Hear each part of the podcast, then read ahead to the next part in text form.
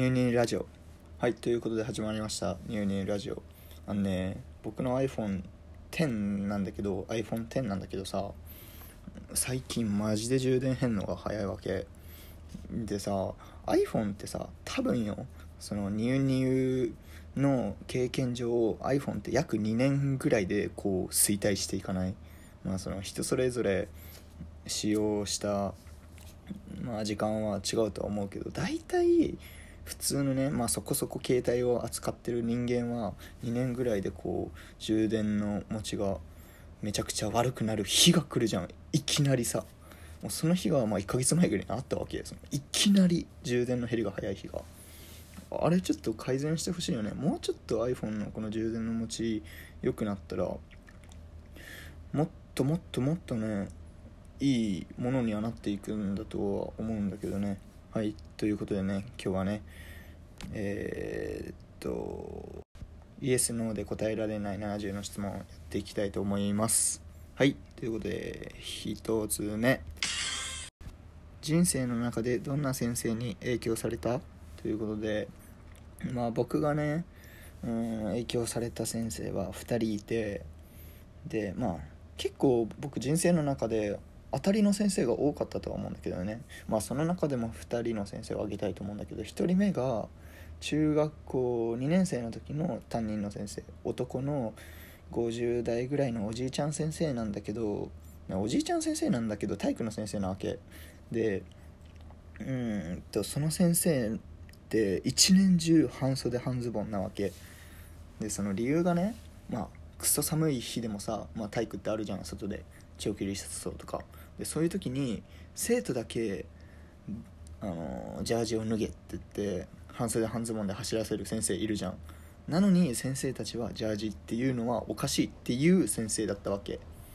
でねまあそういうところだったりあとはトイレ掃除をね結構積極的にやる先生でトイレにはそれはそれは綺麗でとかいう歌あるぐらいさトイレをきれいにする人って心が綺麗って自分では思ってるんだけどさその先生は男子のねあの小便器をこう雑巾1枚で手でしっかり磨いていくわけ。でまあ基本的にトイレ掃除ってまあみんな嫌じゃん。でもねその中でこうブラシとかもあるんだけどその先生はあえて雑巾1枚でしっかり磨いて掃除をしてたわけ。あとはその先生あの生徒指導の先生もしてたんだけど結構さ生徒指導の先生でさ感情的に怒る先生って多いじゃん。でもその中でねその先生はこう一人一人の生徒とね向き合って話を聞いてしっかりその人に対応する回答をするっていう先生で本当に中身が素晴らしい先生だったわけ。で、まあ、その先生見て少し教師っていうのはかっこいいなとかちょっとなりたいなって 思うことはあったぐらいその先生は素晴らしかった。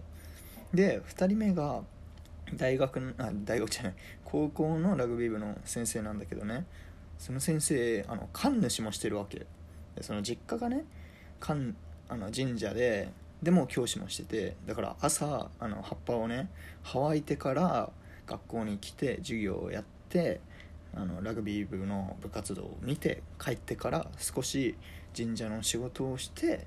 まあ、また一日を迎えるっていう先生だったわけ。すごくない？ね学校の先生ってさそんな暇じゃないじゃん。でその中でその副副業になるんか分かんないけど副業ではないとは思うけどさ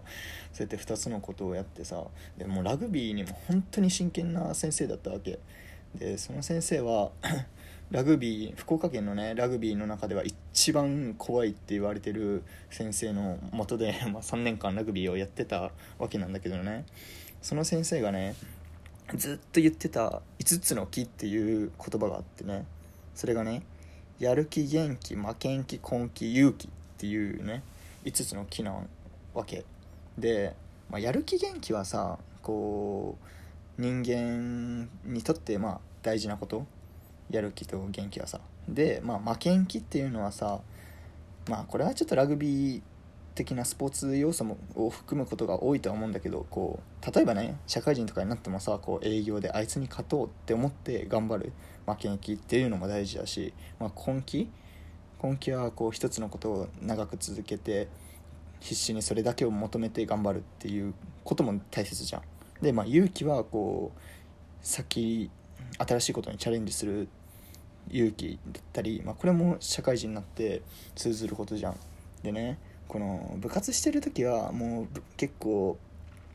必死についていくだけで大変だったからこのことまで考える余裕はなかったんだけど大学とかね今社会人になってこの5つの木の話がめっちゃ身にしみるわけ。めっちゃ大事だなって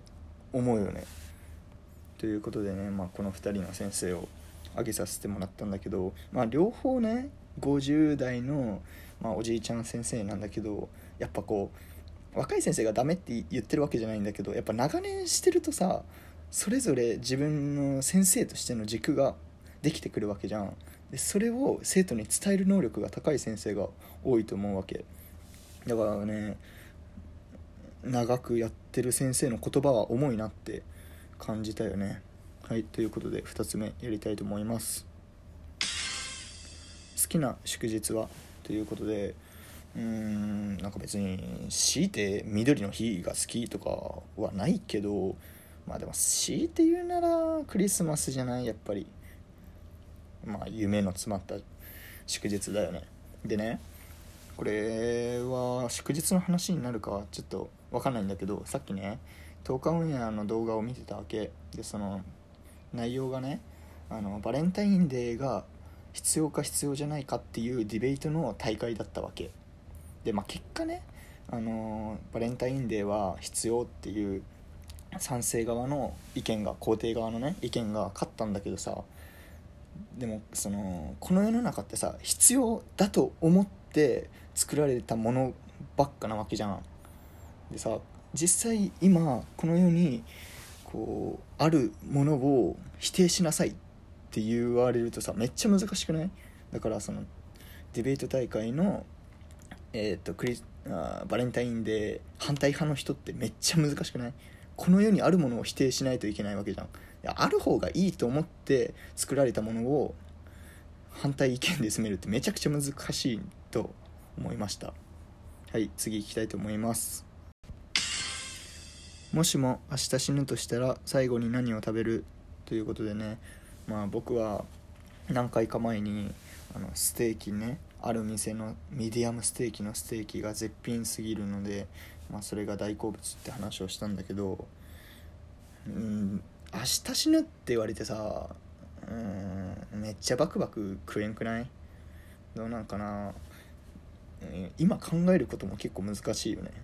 君明日死ぬけど何食べたい？って言われても。難しいけどまあでも最後ぐらいは好きなものを食べたいなって思うしあとはやっぱり何気ないお母さんの手料理食べたいな、まあ、結局さおふくろの味とかさお母さんの味ママの味とかってさまあベタなさ料理が多いけどさ結局それでさ自分は育ってきてさそれで大きくなった体だしさそれが一番な長くね回数を食べた料理だと思うんだよね。まあだから嫌いお母さんの味自体がね、まあ、感情的なところは別としてあのお母さんの味がめちゃくちゃ嫌いって人はいないと思うしまあでも好きなものよりかはお母さんの料理を最後は食べたいかな。はい次行きたいと思います。友達の中で総理大臣になれそうな人は？ということであのねこれを見て一人思い浮かびました。あのね僕のボランティアのボランティア行った時にこういた一人の同級生の男の子なんだけどね、まあ、その子はま関東のねうんとまあ R 大学っていうところなんだけど、まあ、みんなが大体知ってる R 大学なんだけどその中でもまあ首席っぽい感じの子なわけ。でねその子とまあ結構仲良くねその時からずっとさせてもらってるんだけどこう話してるとね結構論理的に攻めてるというか見ている観点が社長目線なわけ。でそれずっとその人と関わってきてずっと思っててまあ社長気質だなってずっと思っててまあその総理大臣かは分かんないけどいつか上に立てるような存在を唯一友達の中から選べって言われたらその友達を選ぶかな。はいということであと一ついきたいと思います。近代技術を一つ廃止できるな何を選ぶ？まあこれはね技術はやっぱりあるに越したことはないかなってずっと思ってたわけ。でもねこれ一つ話したいことがあってね。あのブータンっていう国あるじゃん。でブータンって国はねある年度ま年まで ある？2000何年ぐらいまでずっとその国民幸福度がね1位だったわけ。である年からガクって落ちたわけ。1位じゃなくてね。でその理由なんだと思う？もうこれ聞いてなんか技術はしんあの人間をね進化させるだけじゃなくて退化もさせるんだって思ったことがあってその理由がねブータンにスマホが入ってきたかららしいよね。でどういうかどういうことかというとブータンの人たちは自分たちは幸せな生活をしているってずっと思ってたらしいよね。ででもそのスマホが入ってくることで気楽にね他の国の技術とかそういう食生活とかを目の当たりにできるようになったわけ。であ世界にはこういう技術を持っている国があるんだと思ってね結局自分たちはそこまで幸せじゃなかったんだって自負して国民幸福度が落ちたっていう話なんだよね。これ聞いてめっちゃびっくりしたよね。はいということでちょっと時間ないんで終わりますね。バイチャ